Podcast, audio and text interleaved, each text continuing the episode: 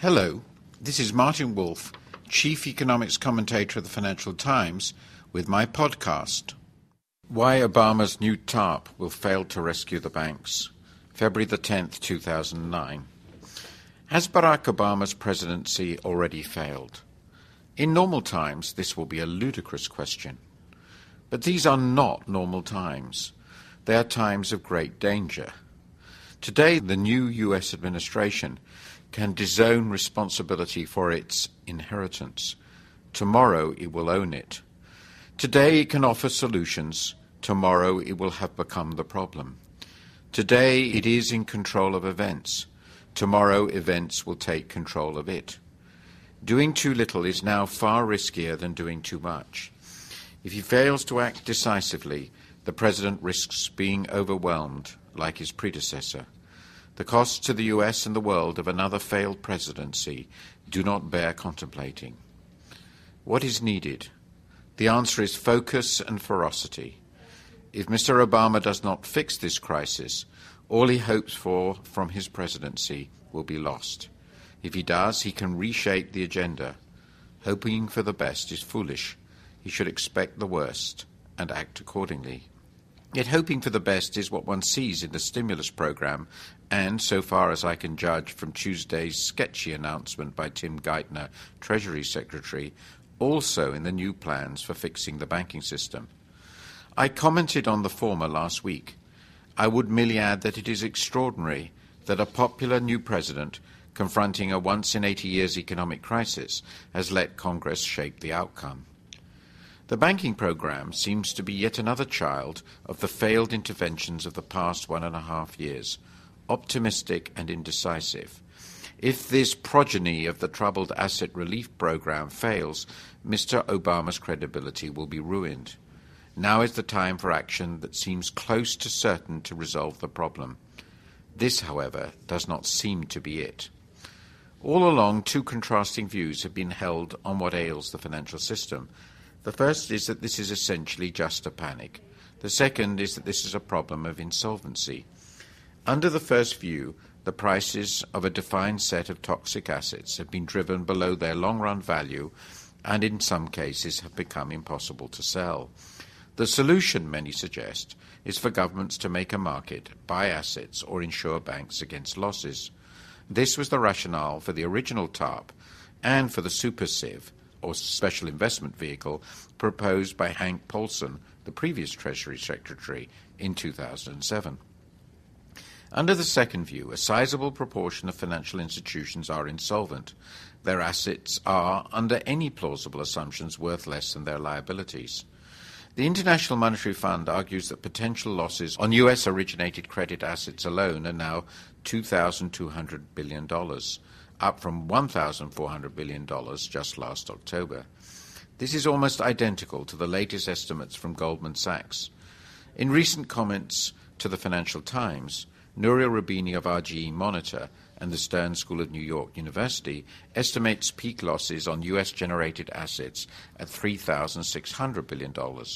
Fortunately for the US, half of these losses will fall abroad, but the rest of the world will strike back as the world economy implodes, huge losses abroad on sovereign housing and corporate debt will surely fall on US institutions with dire effects.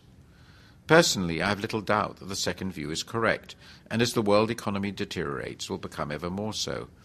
But this is not the heart of the matter. That is whether, in the presence of such uncertainty, it can be right to base policy on hoping for the best. The answer is clear rational policymakers must assume the worst. If this proved pessimistic, they would end up with an overcapitalized financial system. If the optimistic choice turned out to be wrong, they would have zombie banks and a discredited government. This choice is surely a no brainer. The new plan seems to make sense if and only if the principal problem is liquidity offering guarantees and buying some portion of the toxic assets while limiting new capital injections to less than the $350 billion left in the TARP cannot deal with the insolvency problem identified by informed observers. Indeed, any toxic asset purchase or guarantee program must be an ineffective, inefficient, and inequitable way to rescue inadequately capitalized financial institutions ineffective because the government must buy vast amounts of doubtful assets at excessive prices or provide overgenerous guarantees to render insolvent banks solvent. Inefficient because big capital injections or conversion of debt into equity are better ways to recapitalize banks, and inequitable because big subsidies would go to failed institutions and private buyers of bad assets. Why then is the administration making what appears to be a blunder? It may be that it is hoping for the best, but it also seems it has set itself the wrong question. It has not asked what needs to be done to make sure of a solution. It has asked itself instead what is the best it can do given three arbitrary, self imposed constraints no nationalizations, no losses for bondholders, and no more money from Congress. Yet why does a new administration, confronting a huge crisis, not try to change the terms of debate? The timidity is depressing. Trying to make up for this mistake by imposing pettifogging conditions on assisted institutions is more likely to compound the error than to reduce it. Assume that the problem is insolvency and the modest market value of U.S. commercial banks, about $400 billion, derives from government support. Assume, too, that it is impossible to raise large amounts of private capital today. Then there has to be recapitalization in one of the two ways indicated above. Both have disadvantages. Government recapitalization is a bailout of creditors and involves at least temporary state administration. Debt for equity swaps would damage bond markets, insurance companies, and pension funds. But the choice is inescapable. If Mr. Geithner or Lawrence Summers, head of the National Economic Council, were advising the US as a foreign country, they would point this out brutally. Dominique Strauss Kahn, IMF managing director, said the same thing very gently in Malaysia last Saturday. The correct advice remains the one the US gave the Japanese and others during the 1990s admit reality, restructure banks, and above all, slay zombie institutions at once. It is an important but secondary question whether the right answer is to create new good banks, leaving old banks to perish, as my colleague Willem Buiter recommends, or new bad banks, leaving cleansed old banks to survive. I also am inclined to the former proposal because the culture of the old banks seems so toxic.